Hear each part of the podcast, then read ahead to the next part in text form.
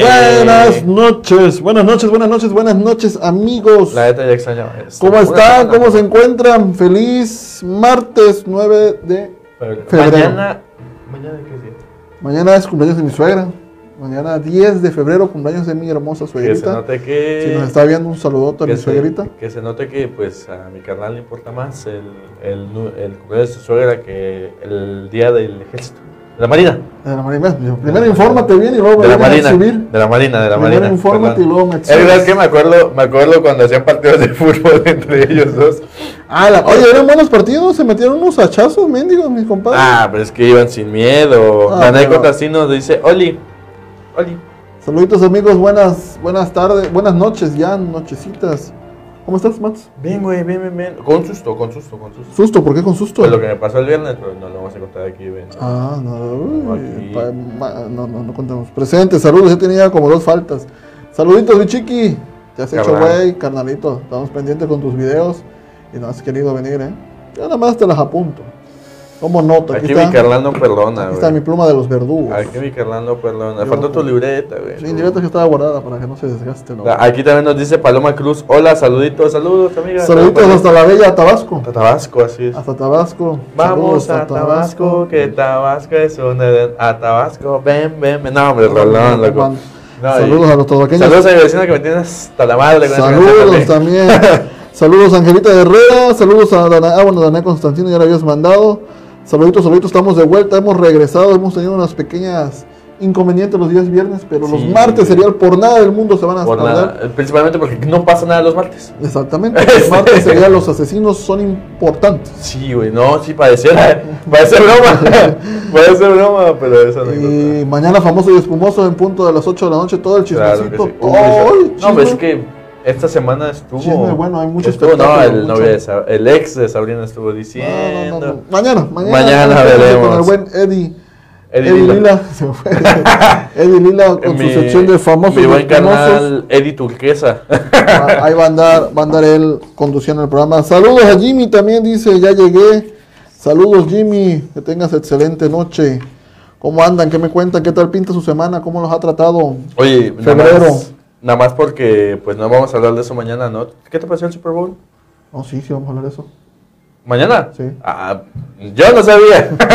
Sí, por la parte del espectáculo. Mañana, veamos. Va a ser bueno. Mejor te pregunto, ¿qué te parece la iniciativa, ching? Ay, Dios mío. Siempre, ¿tú? ¿Por qué me hablan esto ahora que estoy al aire? Mira. ¿Qué les parece la iniciativa del carnaval virtual? Platíquenos. Déjenos en los comentarios. Bueno, vamos a hablar de un asesino... Que la verdad cuando escuché, prepárense, porque la verdad la historia sí está fuerte.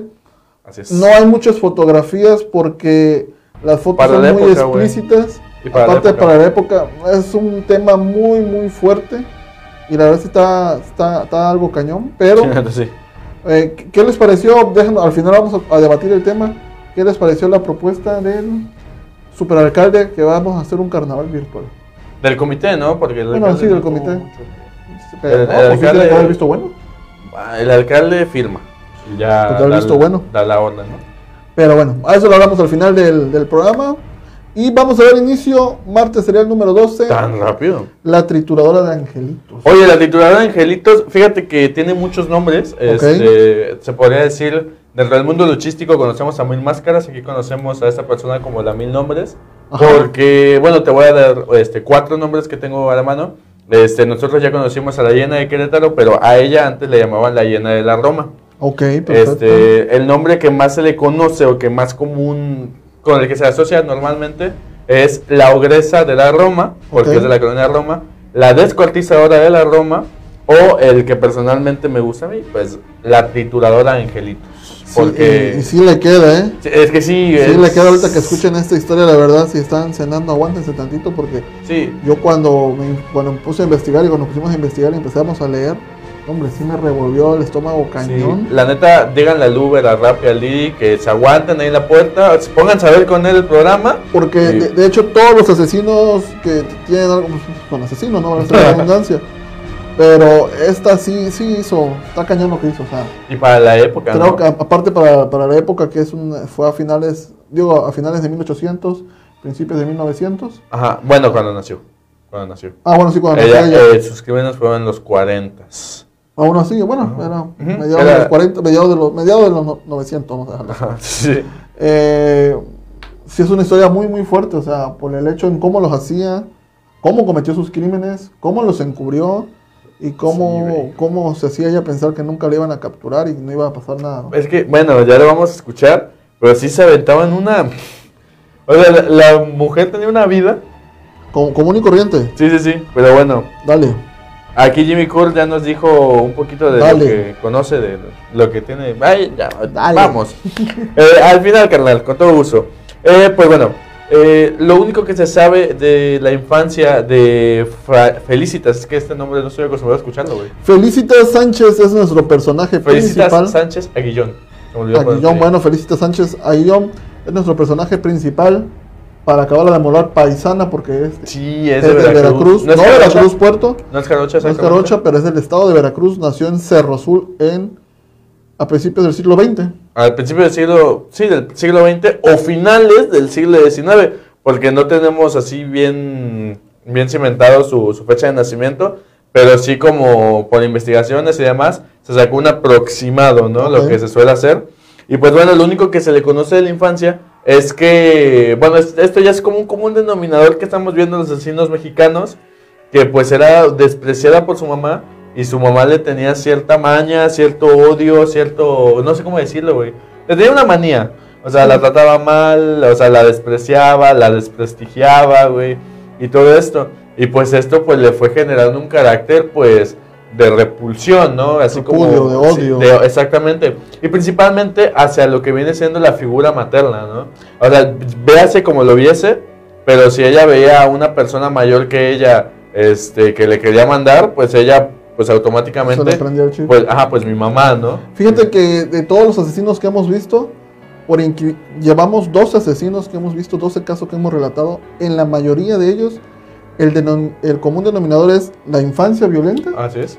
Pero, por increíble que parezca, la mamá es la que tiene que ver en la mayoría de los casos. Sí, sí, bueno, pues lo vimos con el monstruo de Catepec, que era la mamá, con el que vimos la semana pasada, que es el caníbal de Guerrero. Ajá. Y también lo vimos, bueno, también un poquito con la reina asesina del carnaval. Ajá. Que también lo vi, y con el monstruo de los Andes. Monstruo de los Andes, también creo que el de ritos satánicos, ¿no? Los narcosatánicos. No, pues él nada más seguía lo que le enseñaron, pues era... Paulette, bueno, Paulette lo vimos en corto, ¿verdad? Ajá, pero también pues algo por ahí. Tiene que ver la mamá, o sea, sí. La mayoría de los crímenes siempre marca la infancia la mamá. En México el común denominador es eso, güey. Es la madre la que marca la pauta para que se desarrolle este asesino, sí. Este asesino serial. Esta sí que no. Y de su papá no se sabe nada, solo... Lo único que se sabe de la mamá pues es esto, no se le conoce el nombre ni nada del papá, pues ni cómo interactuaba con la niña ni nada por el estilo. Sin embargo, también lo que se le conoce a Felicitas de su infancia es que ella pues demostraba ser un poco perversa, y como lo demostraba es un común denominador en muchos asesinos seriales internacionalmente, güey, pues con el maltrato animal o con la crueldad animal. Y aquí específicamente nos menciona que se desquitaba principalmente envenenando, ahora sí que no tan sádica, por así decirlo, envenenando a perros y gatos callejeros. Sí, pero no se escuela de animal, ¿no? Sí, no, y al final los animalitos son un ser vivo. Así es. Un ser vivo que pues, si quizás no tienen la evolución para hablar y entablar esa comunicación, pero por sonidos, gestos, maullidos, como le quieran llamar, pues se ve el sufrimiento. Así es. Y al final causa un ser vivo. Que por cierto, ahorita que comentas esto, yo en mi, bueno... No lo subí a Enfoque porque quería ver bien la información, pero en Río Medio hay una casa donde lo compartí en mi muro. Sí, hay una casa donde tienen aproximadamente 20 perros. Eso ya es maltrato animal. No se sabe qué está pasando, ya yo pregunté, me quedaron de contestar para ver si no quería ir contigo, a ver si tirábamos una transmisión por ahí cerca. Tendríamos que ir acompañados de PMA. Quiero abrir un paréntesis, porque... En una casa tienen demasiados perros. La persona, la que hace la denuncia, dice que ya ha buscado apoyo de las autoridades, no lo ha recibido.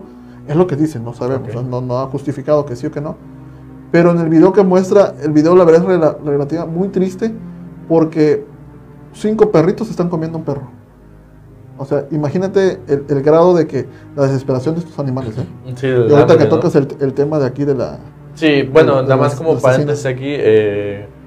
Ya tener más de 3 perros ya se considera un tipo de maltrato animal, porque un ser humano pues no puede, bueno, una familia pues no se puede encargarle más de 3 perros, dependiendo del tamaño también, pero sí, por lo que alcancé a apreciar eran de medianos y grandes, sí, y pocos chicos, que el chico era el que se estaban comiendo. No, y hasta sí pueden tener perros, o sea, pero si les das si tienes un espacio suficiente. También, si es que espacio, son muchas variantes, güey. Si tienes las condiciones de dinero para mantenerlos, pero bueno. Digo, nada más ahí, yo voy a tratar de investigar bien el tema y si no, pues le vamos a dar cavidad en Enfoque. Aprovecho para mandarle saluditos también a Janet Pacheco, que siempre nos está viendo, que le gusta mucho el martes serial. Ah, gracias. También saluditos. Bueno. Pero bueno, seguimos con mucho tiempo. Seguimos con Felicitas.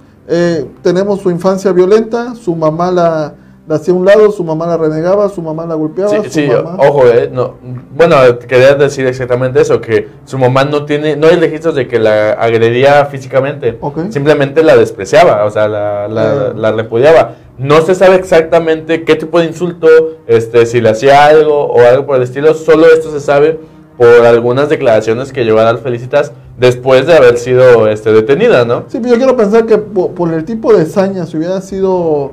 Y no hago menos, si hubiera sido dolor psicológico, no hubiera sido tanto la hazaña con la que cometió atrozmente.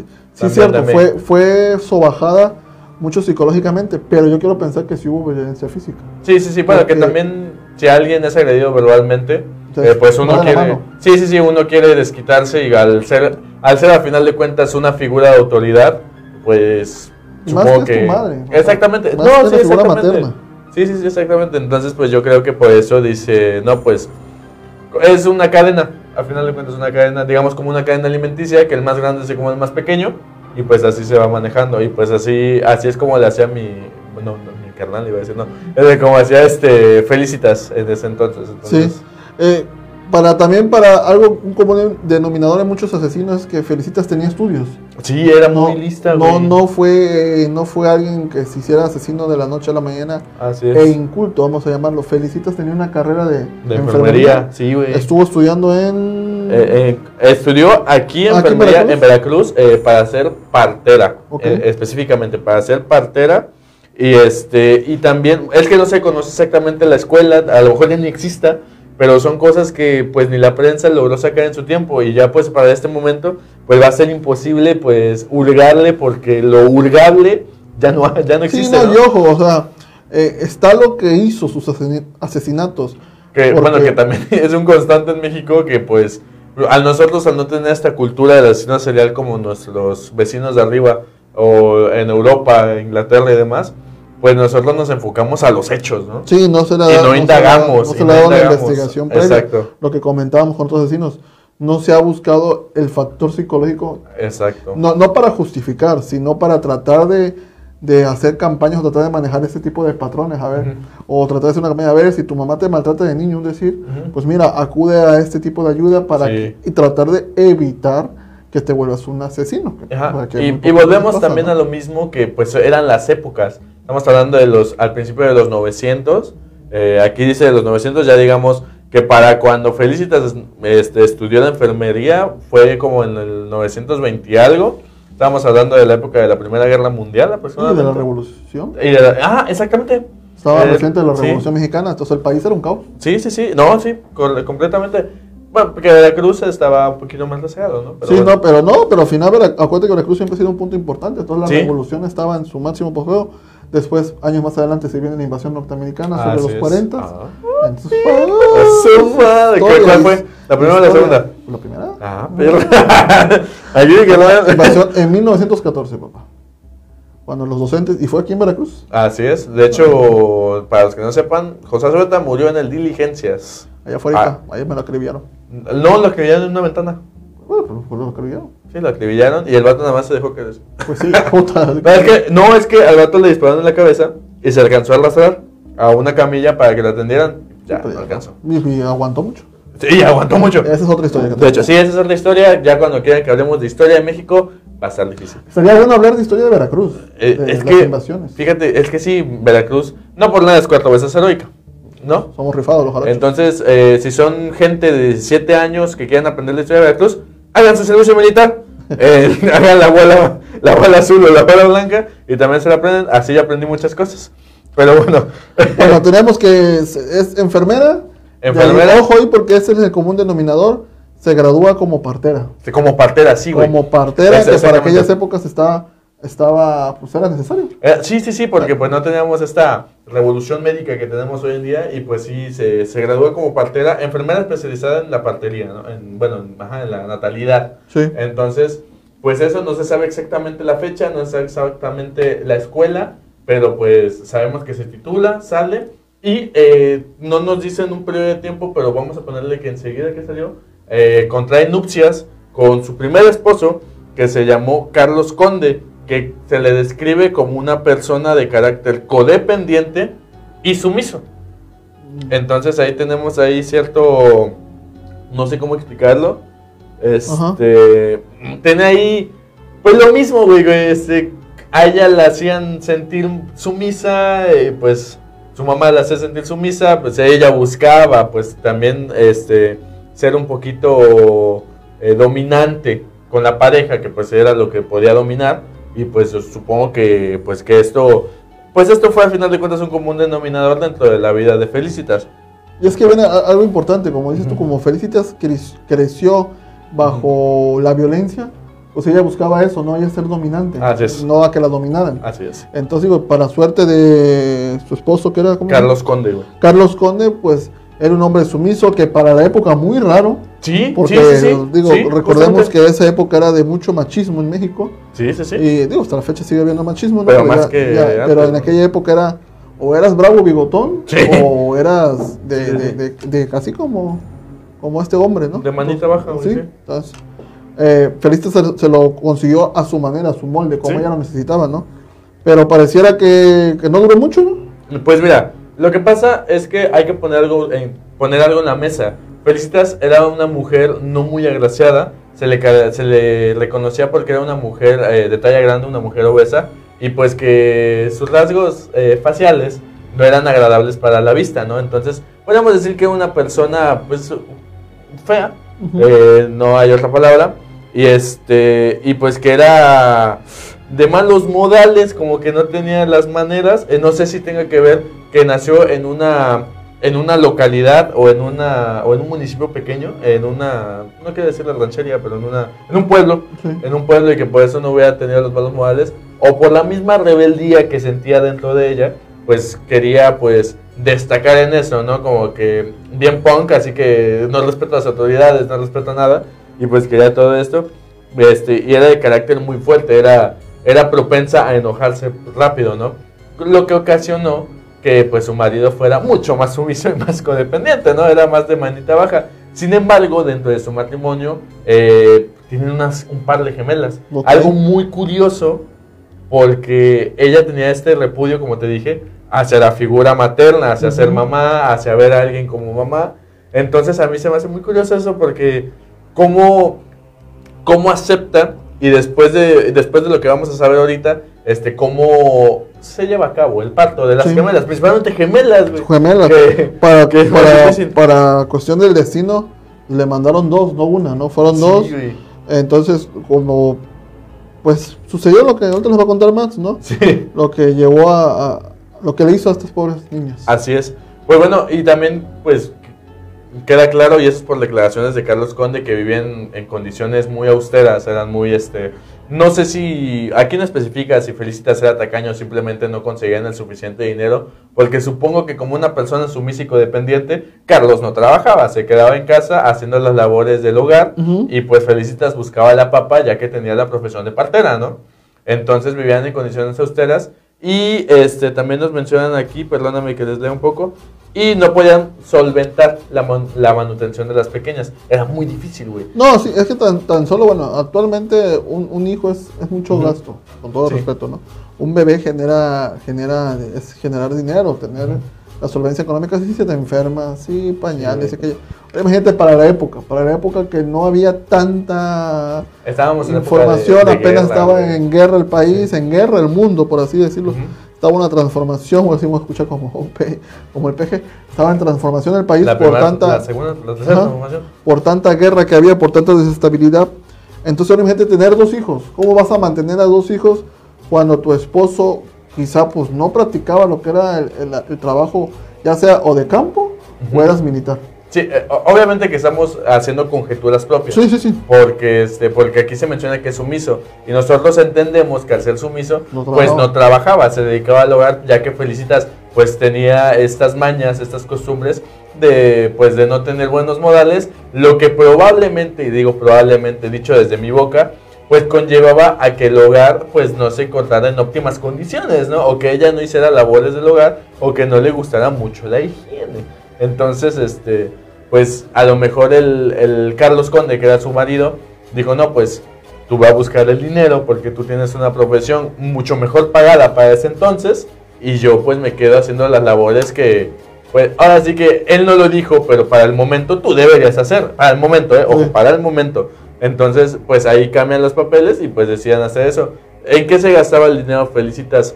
No se sabe, no hay algún registro, no se demuestra que sea alcohólica, drogadicta, bueno, alcohólica sí, pero drogadicta, ¿vale? Por el estilo, pero pues se gastaba el dinero, si es que ganaba dinero de su labor de partera, aquí en Veracruz, aquí todavía en Veracruz, y pues bueno, viven en estas condiciones precarias, austeras, y pues lo que decían hacer es vender a las gemelas. Se va por la puerta fácil, que para aquellos años también era, bueno, para aquellos años y lamentablemente, por triste que parezca, sigue siendo un negocio, trata de blancos, trata de niños, la venta de seres humanos sigue siendo un negocio que se debe de acabar, pero bueno, deciden vender a las niñas. Deciden vender a las niñas. El esposo al principio estaba de acuerdo. Sí, pues al final de cuentas era de dinero, ¿no? Dijo, pues vale, entro, véndelas. Pero pues al final, me imagino que le dio remordimiento por saber dónde iban a quedar sus hijas. Pues quién se le iba a dar. Era una persona sentimental, se entiende por lo que hemos dicho. Entonces se arrepiente, le pide por favor a Felicitas que le diga con qué personas vendió a las niñas, a lo cual Felicitas se niega completamente y les dice, no, pues sabes qué, no quiero. Empieza una discusión muy fuerte, yo creo que es el momento en que se revela Carlos contra su mujer, contra su opresora en este caso, y pues... esta discusión ocasiona que pues se separen y pues ya no se sepa nada más de la pareja, ¿no? Hasta mucho después, que ya voy a llegar a eso, y pues que hasta el día de hoy pues las niñas que pues ya han de estar grandes, la verdad, pero ya quién sabe si vivan también, o sea, también hay personas muy longevas, pero estamos ya hasta hablando de 130 años. 110, ¿no? No, pues se supone que aquí por el año de 1910. Las niñas. Por eso, pues, 1910, 2010, 100. 110 años. 120. No, ¿cómo van a ser? Sí. Estaba en el 2020. Por eso. Bueno, ya. No vamos a hacer cuentas aquí. Y pues no se supo nunca del paradero de las niñas. Mientras tú haces la cuenta, yo sigo contando. Y debido a la separación, Felicitas decide tener una nueva vida. Y se muda a la hoy Ciudad de México, entonces Distrito Federal, y se asienta justamente en la colonia Roma de la Ciudad de México, antes conocida como Distrito Federal. En la calle, es muy importante decir la dirección, porque luego hay gente turista de ciencias cereales y pues, no está de más. En la calle Salamanca número 9, lo único que voy a decir, porque es lo único que se encuentra en redes, y le rentaba a una mujer que pues trabajaba de día, era su compañera de departamento, como dice aquí, y pues como trabajaba todo el día, pues no le era mucho problema. Ahí mismo Felicitas le dice que va a ejecutar sus servicios de partera, a lo que pues ella le dice, pues no hay problema, siempre y cuando esté limpio, ¿no? Pues sí, esta persona, la Rumi, vamos a llamarla así, como se dice en la actualidad, pues le dijo, pues va, te rento mi casa, te rento un cuarto, no hay bronca, mientras tú pagues la renta, me imagino, a tiempo, mientras tú mantengas todo limpio, pues va. Y pues le dijo, pues trabajo de partera, pues para la época me imagino que el trabajo era bien visto, no era un trabajo mal visto, o sea, partera al fin y al cabo por la época. Todavía no se fundaba el IMSS. Entonces me imagino que sí, pues dale, mientras tengas todo en orden, no hay pets, ¿no? Sí, pues, tristemente fue cuando se dio cuenta después qué pasaba en realidad. En es que la Rumi nada más llegaba a dormir, o sea, literalmente comía, o sea, llegaba a cenar y a dormir, lo que no le daba cabida a que siguieran platicando o que o más bien no le interesaba, siempre simplemente llegaba del trabajo y a dormir y pues Felicitas pues se encargaba de tener este espacio pues limpio, como se llegó a acordar para la renta del departamento, ¿no? En efecto, Felicitas comenzó su trabajo de partera, Phil Barrera, comenzó su trabajo de partera, sin embargo, Phil Barrera estaba en... Sácalo. La me siento como Lolita ya, ¿sabes? Phil Barrera. ¿Comienza el trabajo como partera? Como partera, sin embargo, pues dijo, bueno, me alcanza el dinero. Entonces tenía que buscar alguna otra forma. De aquí ya empezó el negocio, de aquí ya empezó el lado turbio, de aquí viene la parte grotesca del caso, porque como dice Max, ya empezó a ver que no le alcanzaba pues suficientemente el negocio del parto, por la vía honrada, vamos a llamarlo así. Empezó a practicar cosas que para la época me sorprendieron cuando lo vi, porque me sorprendió mucho para la época. Empezó a practicar, ¿lo digo? Dale. Empezó a practicar abortos clandestinos. Exactamente, abortos clandestinos. Y, ojo, aquí viene, era para gente de billete, que él tiene. Era muy impresionante porque por lo que leí y por antecedentes históricos, la colonia Roma... Pues es de billete. Antes no. Antes no. Ahorita ya dices, ay, la Roma. La Roma, sí es cierto, pero al principio era de las primeras colonias relegadas de la ciudad de México. Así es. Entonces... Eran cosas extrañas porque tanto los vecinos como Felicitas posteriormente dijo, era muy extraño para ellos y ella ver que gente de dinero y de altas ramas socioeconómicas llegara y se practicara un degrado, no un aborto. Y pues ustedes pensarán, pero Max, el aborto no es un asesinato. Algunos dirán, otros dirán, pues sí lo tiene que ver. Y algunos dirán también, pero por eso le decían así, por eso fue tan famosa, no, amiguitos, no, todavía no. Pero bueno. Todavía voy a llegar a eso. Y los vecinos, obviamente, se empezaron a percatar de cosas extrañas, güey. Sí, como todo. Empezaron a suceder cosas extrañas en el departamento Salamanca número 9. Los vecinos se dan cuenta que empieza a llegar mucha gente. Sí, no, principalmente eso, güey. Y pues bueno, hay algo que detona esto. Por impresionante que parezca, las cañerías del edificio. Empiezan a tapar, ¿no? Notaban mucho que llegaba un fontanero. Un fontanero que se llama Roberto Sánchez Salazar, que llegaba un fontanero y pues obviamente pues porque se tapaban las cañerías y siempre llegaba el mismo. Entonces, quiere decir que siempre lo llamaba la misma persona, ¿no? Exactamente. Entonces, ya, ojo ahí con Roberto porque Roberto se vuelve cómplice de Felicitas. Así es. Felicitas. Se vuelve cómplice de la trituradora de angelitos, vamos a llamarla para no meternos en broncas. Entonces, como dice Max, era recurrente, ¿no? Quizá ya aquí la trituradora de angelitos le daba un billete, ¿sabes qué? Ven, sácame de toda la cochinada que hay ahí. Ya se imaginarán, o sea, nosotros no hemos dicho, pero ya se imaginarán. Imagínense que no era algo que se pudiera ir con el agua. O sea, ya era algo grave lo que estaban echando en las cañerías del departamento de Salamanca número 9, ya no era... Independientemente de que era, se los voy a dejar así explícitamente, de que era vendas, gasas, algodón, sangre, ya había restos humanos. Pero mira, les voy a decir también algo que contaban los vecinos, que notaban extraño, era que salía un humo negro con olor desagradable del departamento. Y pues está esto, ¿no? Yo no acepto ni yo no les doy la razón a los vecinos, pero si ves que sale humo negro, que sabemos perfectamente que el humo negro es de, ¿cómo decirlo? De seres orgánicos, vertebrados, por así decirlo, porque tanto animales como humanos, que los humanos también somos animales, por cierto, se le sale humo así, y el olor es muy característico del humano, de la piel quemada, de cualquier cosa, que tú dirás, son embriones, son fetos, porque cabe aclarar que a Felicitas no le importaba las semanas que tenían las personas, ¿no? Las mujeres que llegaban a hacerse el degrado, y pues a veces sacaban pues lo que nosotros conocemos como prematuros, 7 mesinos, 8 mesinos. Imagínate, ya era mucho. Ya era adelantar un parto, güey. Adelantar el parto y lamentablemente pues matar a estos niños. Sí, exactamente. Entonces, pues, o sea, yo no creo posible que los vecinos no se hayan percatado que, pues, a lo mejor, no creo que se hayan pensado, le vino la señora y les trajo un pollo y le está quitando las plumas. ¿Sí me entiendes? O sea, Porque es un dolor similar. ¿Cómo sé? No me pregunten, no lo sé. Pero, o sea, yo nada más quiero dejar ese punto porque se me hace muy curioso, muy extraño y no se me hace posible, la verdad. Entonces, pues está todo esto.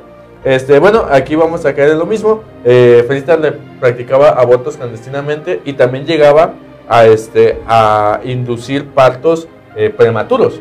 Entonces, pues ya eran bebés ya formados, o sea, ya a punto de nacer, lo que nosotros, te digo, conocemos como 7 vecinos, 8 vecinos y 6 vecinos, etc. Después nos enteramos de que Felicitas realizaba partos naturalmente, pero la gente que le llegaba pues no quería contar con los niños, ¿no? A ver si me ayudas a mí también con lo que vas a hacer ahorita. Ah, sí. Pues... ¿Qué hacía con esos niños? Pues aquí les va la respuesta. Muchas veces Felicitas, como veía que pues era un negocio también vender a los niños, pues ella se quedaba con algunos bebés que lograban sobrevivir, recién nacidos obviamente, porque cabe aclarar que cuando aceleraba los partos era pues un poco, ¿cómo decirlo? Era casi imposible que sobrevivieran, porque sí, no era una cuestión natural. No, y aparte me imagino que no tenían las debidas medidas de higiene. Exactamente. No lo hacía con esta precaución para poder inducir un aborto. Así es. Entonces me imagino que era con el riesgo de poder matar a la paciente. Así es. O a la mamá, sí, en este caso. Que pues también cabe aclarar, cabe poner en la mesa esta carta que ella estaba preparada, ya que era partera y sí, era titulada. ¿No? Exactamente, entonces, tenía los recursos, ¿no? Pero también pues era un riesgo muy grande debido a la edad, a las semanas, a la edad, a los meses que tenía el producto, ¿no? Pero bueno, los que se quedaban, porque eran recién nacidos, pues se los quedaba, los criaba, pero los criaba de la manera... Perdón, es que el Carlos... los criaba de una manera, pues, sólida. Repetimos que Felicitas no tuvo una buena infancia y, pues, los niños que criaba, se le dice, a los cómplices dicen que fue una sátira de cómo criaban a los niños en ese entonces. ¿Por qué digo una sátira? Porque ella los torturaba, porque es la palabra correcta y la palabra indicada, los torturaba bañándolos con agua fría, pero no agua fría, sí, agua helada, sí, agua helada, casi hielo, güey, casi Rusia, casi Canadá. Los bañaba con agua helada, los alimentaba con carne putrefacta, les daba unas golpizas, güey. O sea, eran condiciones... Era un terror, era algo insalubre, algo sí, feísimo lo que le estaba pasando a estas criaturas. Y a pesar de que les practicaban el aborto, el sufrimiento que pueden llevar esto, todavía comercializar con niños estaba cañón, ¿no? O sea, al producto que no le servía lo mataban, y al producto que le pudiera servir, por así decirlo, los torturaba y los vendía. Sí, lograba venderlos. Ajá. Pero bueno... se quedaba con esas y como vio que era un negocio que pues mucha gente también le era fácil, pues también compraba niños que las familias por X o Y no podían sostener bajo la promesa, y esto también es como una... me suena también un poquito a las poquianchis, porque con la promesa de que los iba a llevar con una familia buena, que pues sabemos que esto era al mejor postor, al que más dinero diera y al que le conveniera a Felicitas, ¿no? Sí. Y pues pasa todo esto, no sé cómo explicarlo. De hecho, cabe recalcar que a Felicitas la arrestaron 2 veces durante este periodo por intentar vender niños.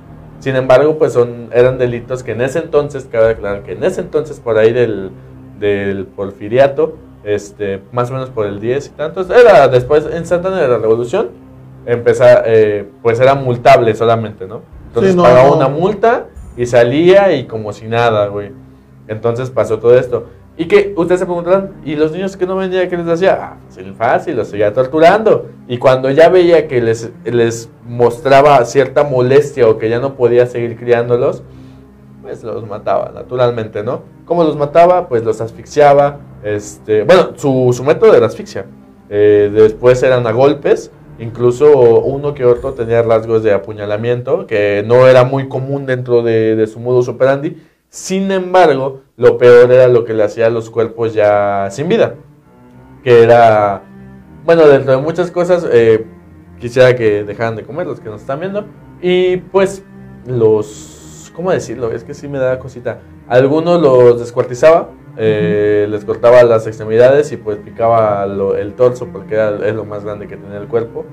Y pues después de descuartizarlos, algunos muertos, algunos vivos, depende de cómo estuviera el estado de ánimo de Felicitas, los descuartizaba y algunos, pues los que cabían en la, pues, en la taza del baño que se podían ir, pues los echaba ahí, pues... Es por eso que se asoció con el plomero, porque, pues imagínense, si a veces uno tapa el baño con lo que desecha naturalmente el cuerpo, ahora imagínate echar restos humanos, echar restos de un bebé. Es por eso que Felicitas se asocia con el plomero, y el plomero era el que luego iba a sacar este tipo de restos, hasta que en alguna ocasión, pues no fue el plomero. Así es. Y pasó el detonante, pasó. Pues ya era normal, ¿no? Que se taparan las cosas y pues supongo que en alguna ocasión que no estaba Felicitas. Pero bueno, nada más para terminar la idea anterior, el humo negro era porque Felicitas tenía una caldera donde quemaba los restos de los niños, ¿no? O sea, era una mujer que, bueno, sí, trituradora, porque literalmente o los aventaba por el caño o ella misma los guisaba, por así decirlo. Sí. Imagínense el odio que ella cargaba encima, el valor para tener para realizar este tipo de actos, porque era primero practicar el aborto, sacar al niño, como dijo Matt, si el niño le servía lo vendía, si no le servía lo torturaba hasta que ella quisiera, si le salía algún cliente lo vendía y si no lo torturaba hasta poder matarlo. Una vez que los mataba, o bien se iban por el desagüe o bien se iban a una olla hirviendo. Sí, de aceite hirviendo, güey. Hazme tú el favor, o sea, ¿en qué atrocidad traía esa mujer en su cabeza para poder realizar esto? Aparte de los cocina, pero previamente los trituraba, los picaba para poder poner los trocitos de los niños o bebés en una caldera hirviendo o bien irse por el caño. Por el caño, exactamente que sí. Pues, también no sé si se te olvidó decir que era vivos o muertos, dependiendo del estado de ánimo de Felicitas. Pero bueno, como tú lo dijiste perfectamente, el 8 de abril de 1941, aquí quiero que noten que ya tenemos fechas, porque son los hechos. El 8 de abril de 1941, la alcantarilla del edificio estaba naturalmente pues tapada, averiada, como se notaba. Entonces un vecino decide llamar a un fontanero y pues también expulsaba ciertos olores putrefactos, ¿no? Lo que indicaba que probablemente... Yo creo que los vecinos para ese entonces ya se la solían. Sí. Decían, no, pues esta mujer tiene algo. Algo está pasando. Exactamente. En el departamento, como dice Matt, manda a llamar al vecino, a otra persona, y ahí es donde se dan cuenta de todo. Ojo, quiero hacer hincapié en algo. Pasaron casi 30 años. Casi 30 años para que se dieran cuenta lo que estaba haciendo esta mujer, la trituradora de angelitos. Así es. ¿Cuántos niños, cuántos cuerpos, cuántas muertes no tendrá encima, Son incalculables. Sí, güey, no. O sea, porque fueron 30 años para que lograran detenerla. Es que depende de la versión que leas, porque hay gente que dice que más de 50, pero hay gente que dice que más de 100. Entonces es imposible calcular exactamente cuántos no practicaba al día, ¿no? Para sacar el dinero. Pero bueno, vamos a ver. Sí, Francisco Páez, quien era dueño de una tienda que se encontraba dentro de la unidad departamental, llama a un fontanero y a albañiles, porque sabía que esto probablemente venía de las tuberías que estaban en el concreto, ¿no? Dentro de la estructura del edificio. Y pues este fontanero y los albañiles se llevan una sorpresa enorme, enorme. Un tapón, o sea, literal, así se maneja y creo que es la palabra más acertada, un tapón que consistía de algodón ensangrentado, grasa y restos putrefactos de seres humanos. Posteriormente se llegó a la conjetura de que eran niños. Con cráneo encontraron. Exactamente, con un cráneo. Sí, cierto, un cráneo dieron a entender que pues... Por el tamaño, ¿no? Era un niño y también los huesitos, ¿no? Imagínense, no, o sea, gracias a que un vecino mandó a destapar el caño, porque recordemos, ella vivía en el tercer piso, bueno, en la última planta, ¿no? Entonces imagínense, para así el efecto de caer todo, pues se entiende que todos los departamentos estaban conectados por la misma tubería. Sí. Y entonces llega la parte final donde el vecino dice, a ver, pues me imagino que arriba no se tapó, ella estaba confiada, pero abajo sí, ya estaba el tapón. Vienen otros trabajadores, abren y pues sorpresa, me imagino que hasta un aguacareado se tiraban ahí por la impresión. O sea, imagínate sacar toda esa pestilencia, todos esos olores. No quiero ni pensar para el golpe que debe haber sido. Y ahí es donde, a ver, ¿de dónde es esto? Indagan, hacen las investigaciones, ¿no? Pues de ahí es donde dan con felicidad. Se ha visto cosas raras. Así es. Va para adentro. Pues naturalmente, como en México, el primero en llegar es la prensa. Al enterarse de esta situación, llega la prensa, se da cuestión, pues se toma evidencia, ¿no? Del tapón, de las cosas que se encontraban. Catean el departamento de Felicitas, que curiosamente, bueno, no curiosamente, obviamente Felicitas no estaba, ¿no? Ajá. Y lo que encuentran dentro del departamento o el cuarto es un altar de velas, agujas, ropa de bebé, un cráneo humano y una gran cantidad de fotografías de niños. ¿Su catálogo tal vez? Pues sí, puede ser. O igual era porque se estaba amarrando el dedo de ella para algo. Claro. Bueno, porque, sí, bueno, aquí viene la otra parte. Ella practicaba abortos a gente de dinero. Ah, sí. Entonces, sí, a lo mejor estaba. Si sabía que probablemente algún día la cachaban, estaba guardándose. Iba a guardar algo para decir, mete al bote y mira, yo digo que esta familia reconocida abortó a su bebé. O quizá esta familia, por la época también, como si la familia de la mujer era rica y la familia del papá era pobre, pues sabes que ese niño no, que te lo saquen, ¿no? Y va para allá.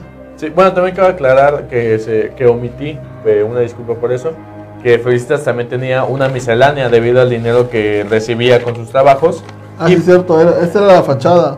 Ajá. Se iba a la miscelánea, trabajaba un rato y de ahí luego practicaba los abortos. Entonces también fue cateada la miscelánea, que se llamaba La Quebrada, que estaba en la calle Guadalajara número 69, entonces de ahí para que lo tengan en mente. Entonces también fue cateada y... por lo cual, Felicitas no se encontraba tampoco en la quebrada, digámoslo así, ¿no? Bueno, aquí nos dan una nota que nosotros sabemos perfectamente, que en esa época no existía la noción de asesino en serie, y el único referencia que teníamos era Goyo Martínez, que Gregorio Cárdenas, o sea, tampoco se le identificaba como asesino en serie porque para esa época no existía el término asesino en serie. Sí. Pero de todos modos, el mismo detective que capturó a Goyo Cárdenas se deja caer en el caso de Felicitas, que vale la pena aclararlo, José Acosta Suárez. Y el 11 de abril de 1941 es detenido Salvador Martínez Nieves, otro plomero cómplice. O sea, yo digo, no sé si les da un buen bar, güey.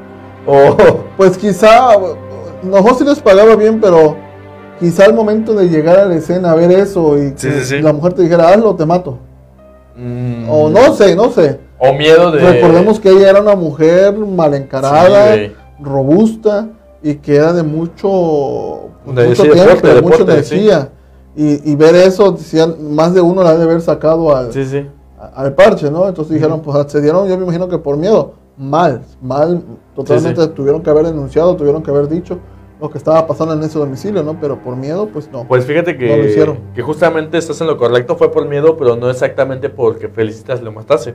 Simplemente tenían miedo de declarar porque no sé si era muy estricta la ley en ese entonces, como pues era más rígida de lo normal, que pues tenía miedo de que si llegaba, pues enseguida lo catalogaran como cómplice, ¿no? Ajá. Por el simple hecho de haber hecho su trabajo. Pero de todos modos la ley era muy rígida. Y ese mismo día, 11 de abril de 1941, Felicitas es capturada junto con su amante en turno, Roberto o Alberto Covarrubias. Cabe aclarar por qué Roberto o Alberto, porque se le conoce como el alias El Beto. Y no sabe perfectamente por qué Alberto o Roberto, ¿no? Quien también hubiera sido su cómplice en X o Y forma, plomero, no sé. Pero que también tuvo una hija con él. Una hija que nació en 1939 y pues estas dos personas intentaban huir de la ciudad. Por lo mismo, aquí yo tengo ciertos sentimientos encontrados de que si la prensa no hubiera llegado y hubiera hecho todo esto posible, pues a lo mejor, y si Felicitas hubiera sido más lista, se hubiera escapado. Sí, ¿no?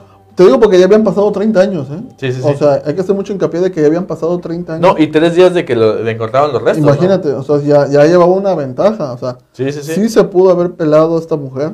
Afortunadamente no se escapó. Afortunadamente la capturaron, pero pues pareciera que iba a pagar su pena, pero no, ¿no? No, bueno, sí la capturaron en junio de 1941.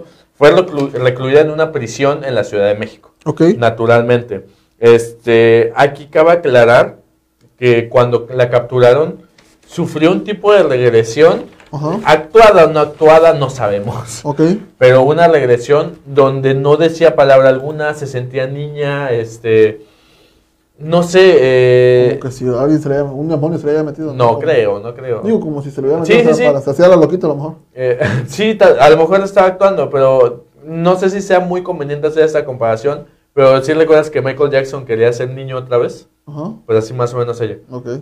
Pues que no decía palabras monosílabas, sí, no, ajá, y no mencionaba nada. Sin embargo, en ciertas ocasiones dentro de su reclusión, dentro de su celda, pues gritaba cosas como quiero irme de aquí o quiero a mi mamá, básicamente, ¿no? Una regresión muy fuerte, repito, actuada o no actuada, pues quién sabe, ¿no? Porque no se sabe hasta el momento, pero pues se vivía esto y se me hace muy interesante porque la manipulación también tiene que ver aquí, ¿no? Recordemos que tenía a sus maridos que eran sumisos, y pues ya los tenía ahí, Bien, sí, trabados. Bien, sí, ahora sí que bien embarcados, güey, sí. O sea.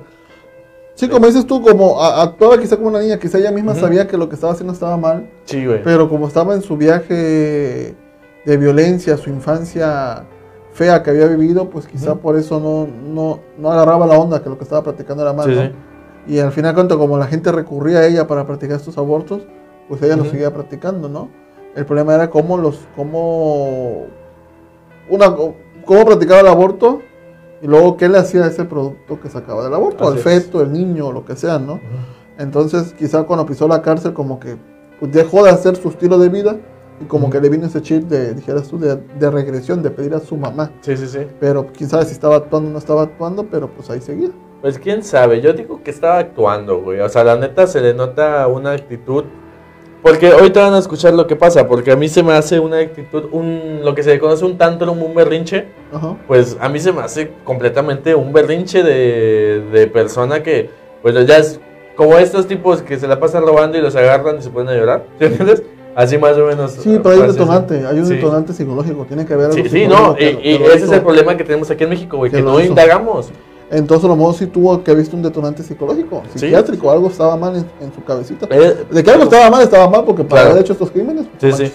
Bueno, pues le dieron el acto de, ¿no? ¿Cómo se llama? Bueno, la recluyen, le dan su condena, el 26 de abril del 41, repetimos que en junio fue cuando la llevan al reclusorio y los cargos que le dieron, escucha, güey, los cargos que les dieron fueron aborto, inhumación ilegal de restos humanos, que es pues no llevarlos, delito contra la salud pública porque estaba afectando la cañería del edificio y responsabilidad clínica y médica. O sea que estaba manejando mala praxis, pues, de su título. Y ninguno de estos crímenes está considerado como grave, por lo que la mujer alcanzaba fianza. No, ninguno tenía que ver con homicidio. No, ninguno homicidio. Era aborto, inhumación ilegal humana y, pues, crímenes contra la salud que, pues, no son considerados graves, efectivamente, pero, pues, se puede pagar una fianza y, pues, al primer pago. Sin embargo, duró 3 meses, como le acabo de decir. ¿Y quién creen que pagó su fianza?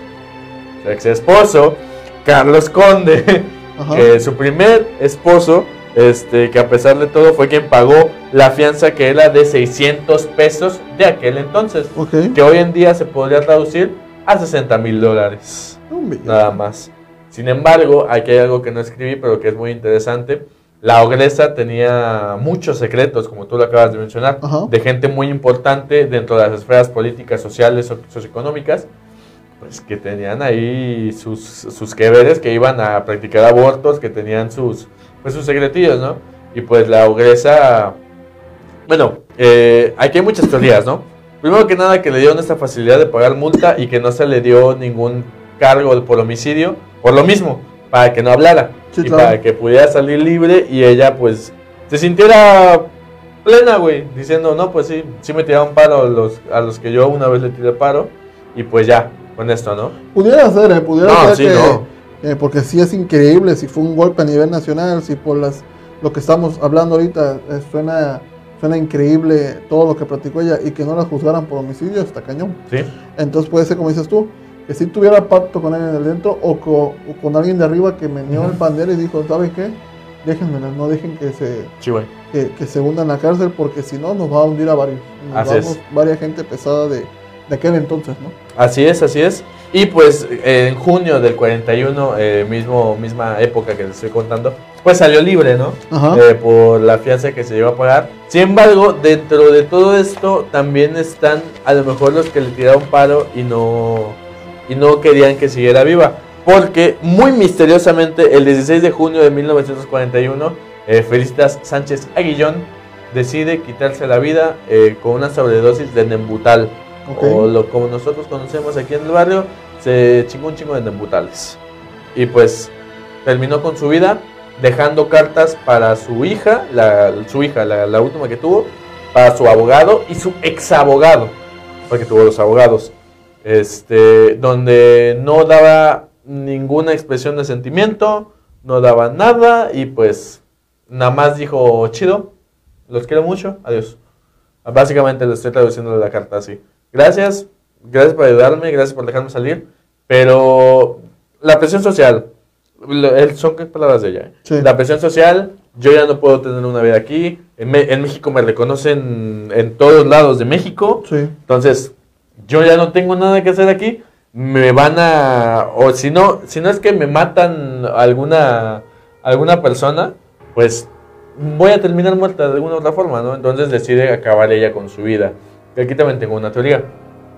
¿Y si la mataron la gente que no quería? No, sí, sí puede ser. O sea, puede ser que la hayan matado a la gente que les practicó aborto, porque en algún momento ella se pudo haber puesto como condición a sus abogados también.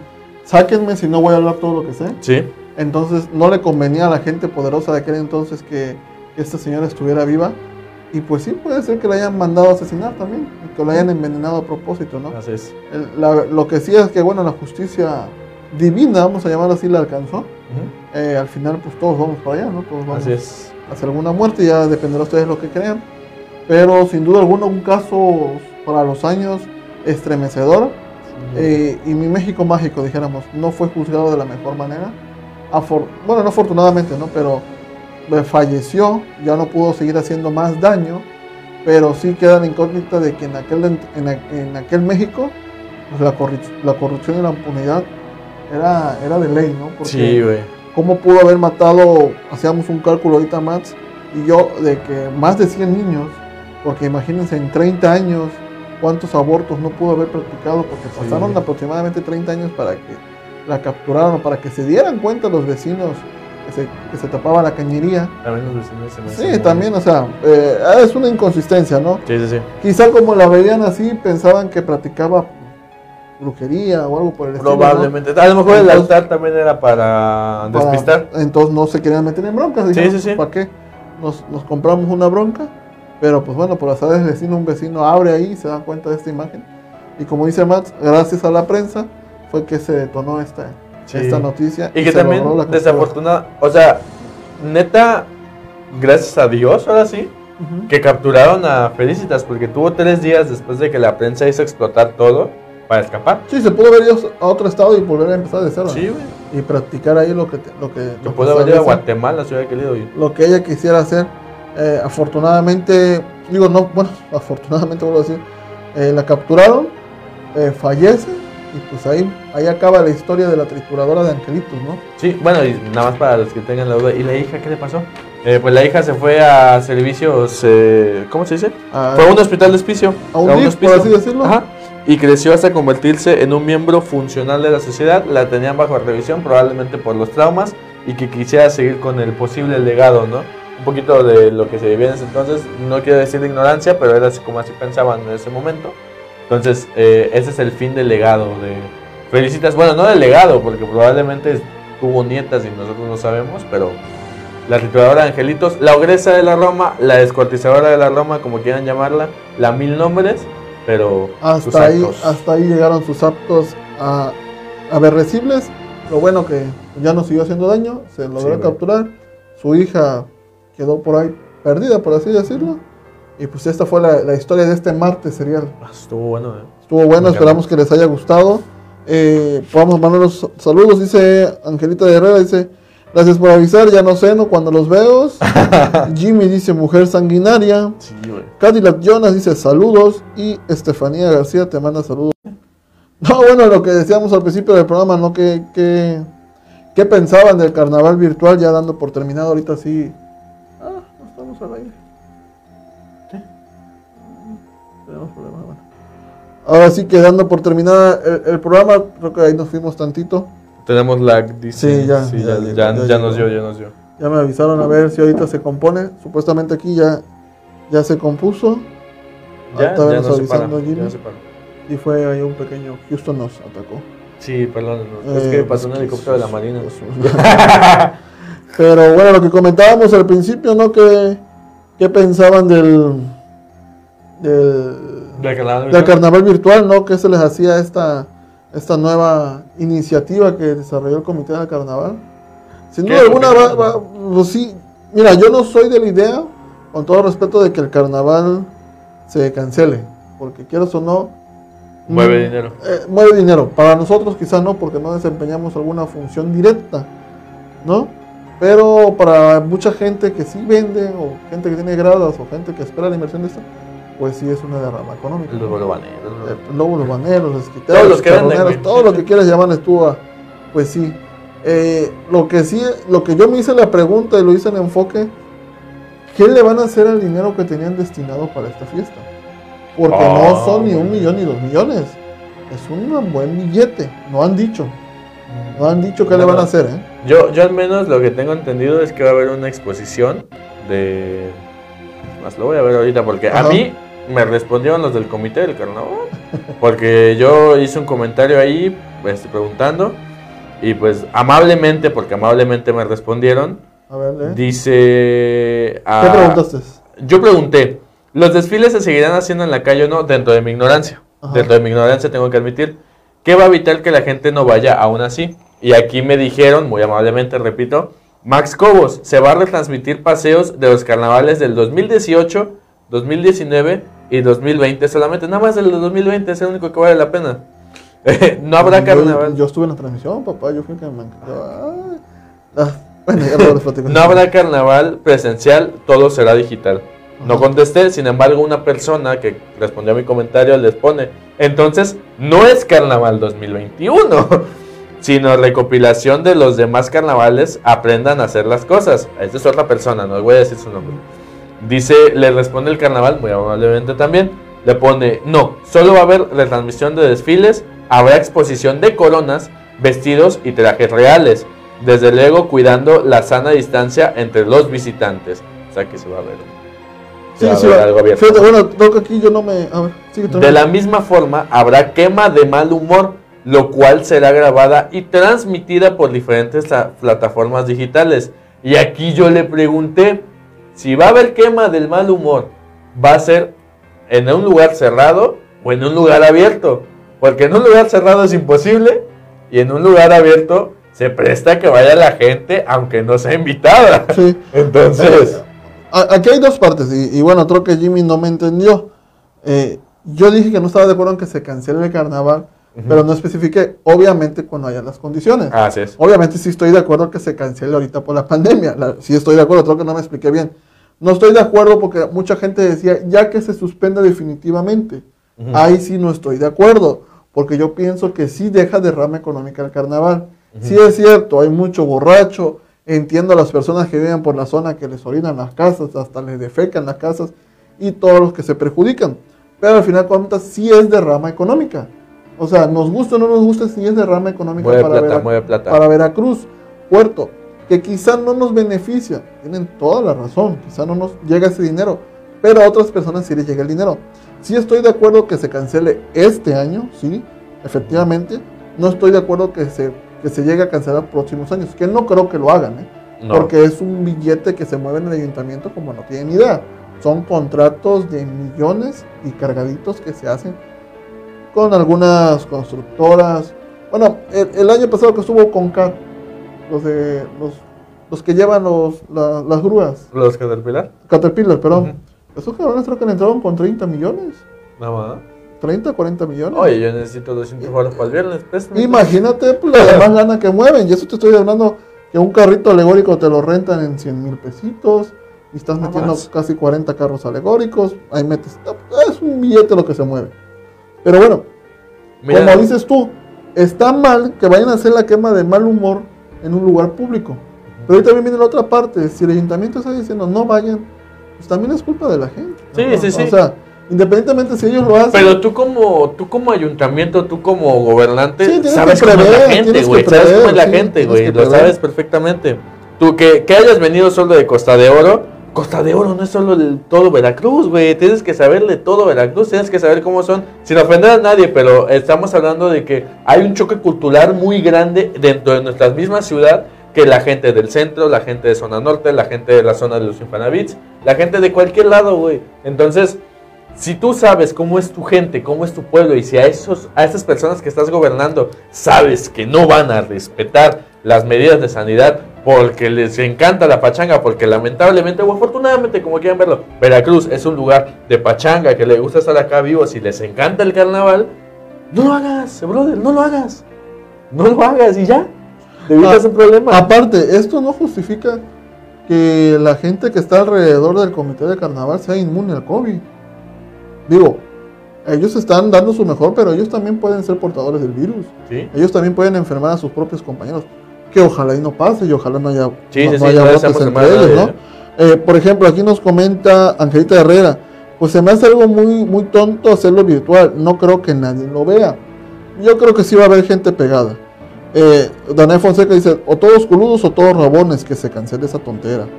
Dice, un año que se suspenda, Juan, hasta que se garantice la vacuna para todos, y si hay dinero de por medio, que den apoyos a los vendedores ambulantes. Que la hagan en medio del mar, así nadie va, dice Danae. No sería mala idea, de hecho no sería mala idea que van a la Isla del Sacrificio. Voy a ver los lancheros, vamos a ver la cama, vamos. Angelita Herrera dice, pues que la gente no quiere que se suspenda porque quieren ir a embriagarse, ir a hacer show. Mariana Alejandra dice que hagan el carnaval a puerta cerrada, tipo Brasil en auditorio. En el Pirata Puente ahorita no están usando. Pues dice, sí. Jimmy, pues a mí también me encanta el desmadre, pero un año no afectará que no haya. Además, es una característica del puerto, pero están viendo que los hospitales están hasta la madre. Coño, ¿y qué dice? Ah, y vamos a sanar de una. Después cotorreamos, como siempre lo ha hecho Veracruz, que con 2 palos y una cubeta hacemos una fiesta. La gente no sabe chupar solo en Veracruz. Así es, hasta con el vecino te echas las banqueteras. Así es. Mariana Alejandra dice que vendan boletos exactos, una grada sí y una no. Veo complicado esa parte. Hay gente que no respeta medidas, espero, exacto, más no sabemos respetar las medidas. Mira cuánta gente. Ahí te mandan saludos, Charlie. Vaya. Ah, bro, sin fiesta no pudimos mantenernos encerrados. ¿Tú crees que en carnaval se van a encerrar? La gente anda como perro amarrado, ¿quién nos abre? Ya siente señora y bueno. Pero bueno, sin duda alguna, yo creo que hubiera sido mejor que definitivamente no se hiciera ni virtualmente para evitar que se estuviera moviendo gente. Porque al final se van a mover trabajadores, al final se va a mover la corte real, al final se va a mover staff, al final sí va a haber aglomeración, que quizá no de público en general, pero sí de trabajadores. Yo estoy de acuerdo con... Mira, no de acuerdo, porque si yo fuera una persona que fuera al carnaval y yo me aventé el 2018, el 2019 y el 2020, ¿para qué lo veo? Principalmente, una cosa, ¿qué voy a disfrutar viéndolo en mi computadora? Ay, no, déjame terminar. Lo que no se me hace correcto es lo de la quema del mal humor, porque no creo que lo vayan a hacer en un hangar escondido que tenga el gobierno de Veracruz ahí en las bajadas, ¿verdad? O sea, no lo creo. O lo van a hacer en el Zócalo, o lo van a hacer en el Boulevard, o lo van a hacer en algún otro lado. Lo van a hacer en un lugar público a la que la gente pueda acceder. Hasta si lo hacen en el de sacrificios, ¿cuántas lanchas no hay? ¿Cuántas vueltas no se puede dar un lanchero para llegar allá? O sea, se me hace súper ilógico, ¿no? Entonces ahí sí es un poquito de desacierto por lo de la quema del mal humor. ¿También se puede hacer virtual? Sí. Hay muchos simuladores que lo pueden hacer. No será lo mismo, pero si van a retransmitir ya desfiles que del años pasados, ya que les importa la quema del mal humor. Eso sí, que la exposición pues ya es un poco más controlada, ¿no? La de coronas y vestuarios. Pero es que al final estás moviendo gente. ¿Para qué los exhibes? Pero es un poquito más controlado. Pero vas a juntar gente. Sí. Sí. O sea, al final es razón de lo mismo, vas a juntar gente. Pero ¿sabes qué hubiera sido mejor? Pero estarás de acuerdo que no mucha gente va a ir a esa exposición. Pues con tal de desmadre si van. Pero estás fomentando que vayan. Pero no creo que lo hagan en la playa. Pero estás fomentando que lo hacen en una fototeca, o lo hacen en el Museo Casa de Salvador Mirón, o lo hacen en la galería ese que está en Mario Molina, entre 5 de Mayo y Independencia. Pero, y la gente no sabe dónde están esos lugares. Pero no se sabe, pero estás fomentando a que vayan. Al fin y al cabo estás fomentando que vayan. Los exhibes o no los exhibes, estás fomentando que vayan. O hay que ver si la exhibición es virtual. Si es virtual a todo dar. Pero si pones una exhibición para que vaya la gente, pues no mames, ¿qué caso tiene? Sí es cierto, no va a ser la misma, no van a ser los 2-3 millones que lleguen de personas. Pero al fin y al cabo va a ser gente que se reúna. O sea, volvemos a lo mismo. Va a ser gente que vaya. Al final, yo quiero pensar que hubiera sido mejor que se implementaran cápsulas de lo que, cómo nació el carnaval, personas importantes del carnaval, quienes se han aportado al carnaval, y se hubieran hecho ese tipo de cápsulas, como que informativas o educativas de lo que en verdad era el carnaval. Sí va a haber, ¿no? Sí, pero lejos de eso, pues la quema del mal humor, ¿saben qué hubieran hecho? Como dijeron, la quema del mal humor va a ser el COVID. La figura del virus. Pero ojalá, pues bueno, el COVID. Pero yo creo que en verdad deberían decir, lo que a mí sí me preocupa es el dinero que estaba presupuestado, porque sí estaba presupuestado. El presupuesto de este año lo hicieron desde el año pasado, cuando apenas empezaba el COVID. Y el próximo año ya lo van a hacer ahorita. Entonces, ¿no? ¿Dónde va a quedar esa lana que estaba presupuestada? Si en verdad la van a ocupar a la ciudadanía, como dijo Jimmy, que se implemente planes de ayuda para los vendedores ambulantes, para los zapateros, para toda la gente, los chicharroneros. O sea, algo que hagan con ese billete. Porque al fin y al cabo no. Porque lo usen para el bienestar de la sociedad. O sea, que implementen un bacheo, luminarias, canchas deportivas, X o Y, pero pues al final que se utilicen algo de ese billete. O al final que se utilicen comprar vacunas, cabrón. Aunque todavía no son de manera directa, pero pues guarda. Fíjate que esa es buena idea, O sea, en vez de comprar 1 millón, cómprate 2 millones de vacunas con lo que te vas a ahorrar del carnaval. Que se pueda, ¿no? No, sí. Dice, no les conviene la exhibición virtual porque el gobierno no va a remunerar el dinero. Sí, o sea, no quiero decir que se los van a clavar, pero bueno. Pero bueno, ahí dejamos el tema sobre la mesa, a ver qué es lo que hacen las autoridades, de que va a ser virtual. Ya estaremos viendo. Igual, a ver, ¿qué días que hay? 25 al 28 de octubre. Digo de octubre, sí. De jueves a domingo. El viernes nos podríamos echar uno. El jueves no tenemos nada que hacer, güey, entonces. Igual, y venimos a hacer la transmisión de aquí del carnaval y la estamos comentando. Vamos a checar, porque se puede volver a transmitir y podemos estar comentando lo que estamos viendo en pantalla. Sí, es que si mal no recuerdo, están... Hay que checar los horarios, sí, horarios. Sí. Hay que sacar horarios, pero igual y venimos a comentarlos aquí. Mañana los subimos, si quieres, los horarios para que la gente lo vea. También, o sea, si se va a hacer virtual, no salgan de su casa, véanlo si quieren verlo, obviamente. Véanlo y nos dan su opinión, a ver si lo hicieron bien, lo hicieron mal. Que yo no sé de dónde van a sacar las transmisiones de los carnavales, no sé si tengan un equipo acá de punta. Sí, se guardan. ¿Los de Telever? No, están las plataformas. El carnaval el año pasado se transmitió en la plataforma del carnaval. Ah, sí. El Facebook del carnaval. Ah, qué chido. Sí. Pues no sé qué vaya a pasar. Ojalá le den buen uso a ese dinero. Ojalá ese dinero no le vayan a hacer como que a Chuchita me la bolsaron y se desvíe para otro lado. No quiero pensar que se vayan a desviar para campañas políticas. Ojalá no. Pero bueno, porque recuerden que este año son campañas políticas. Ahorita en Veracruz cualquier persona se lanza como candidato.